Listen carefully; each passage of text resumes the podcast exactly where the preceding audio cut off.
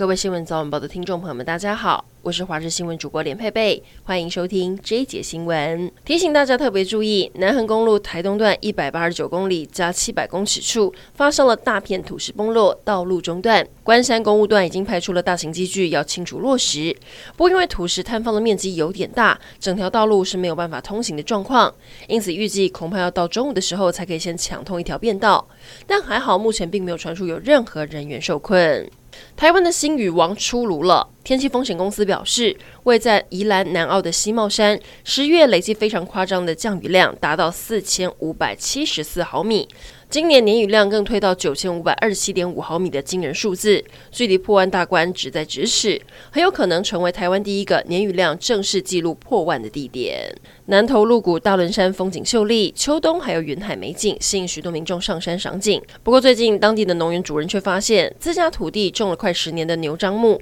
被登山队钉上标高牌，而且还用钢钉钉在主干上，可能会影响树木生长，让农园主人非常的生气又无奈，希望山友可以发挥同理心。嘉义有一户诚信人家，一家六口，长期住在简陋搭建的货柜屋里，生活环境恶劣，物资极为匮乏，每餐只有两样菜配稀饭。四个小孩有三个是语言障碍生，处境堪怜。嘉义城隍庙慈善会得知消息之后，带着救助金以及物资前往探视，看到如此生活环境，鼻酸不已。嘉义市政府社会处表示，会前往关心了解。国际消息来关注，白宫证实，美中两国官员正在努力安排，让美国总统拜登跟中国国家主席习近平可以在 G 团体峰会面对面会谈。白宫国安会发言人科比表示，促成拜习会的努力工作正在进行中。目前，拜登确定会出席十五、十六号两天在印尼巴厘岛举办的 G 团体峰会。不过，中国方面啊还没有宣布习近平是否与会。从去年一月拜登执政以来，美中两国领导人通话。以及视讯会面五次，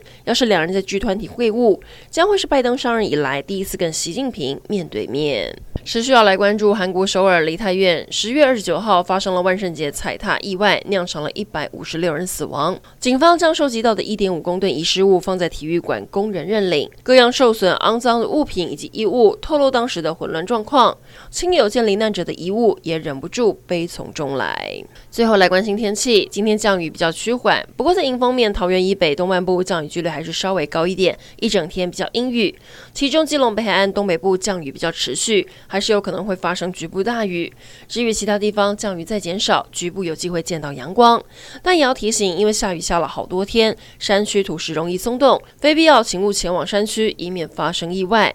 温度方面，北台湾今天比较舒适，不再这么湿凉，温度回升，北部高温二十六度，中南部可以来到三十、三十一度，东部宜兰可以来到二十五度，花东二十八度。不过早晚还是比较凉，各地低温普遍在十九到二十一度。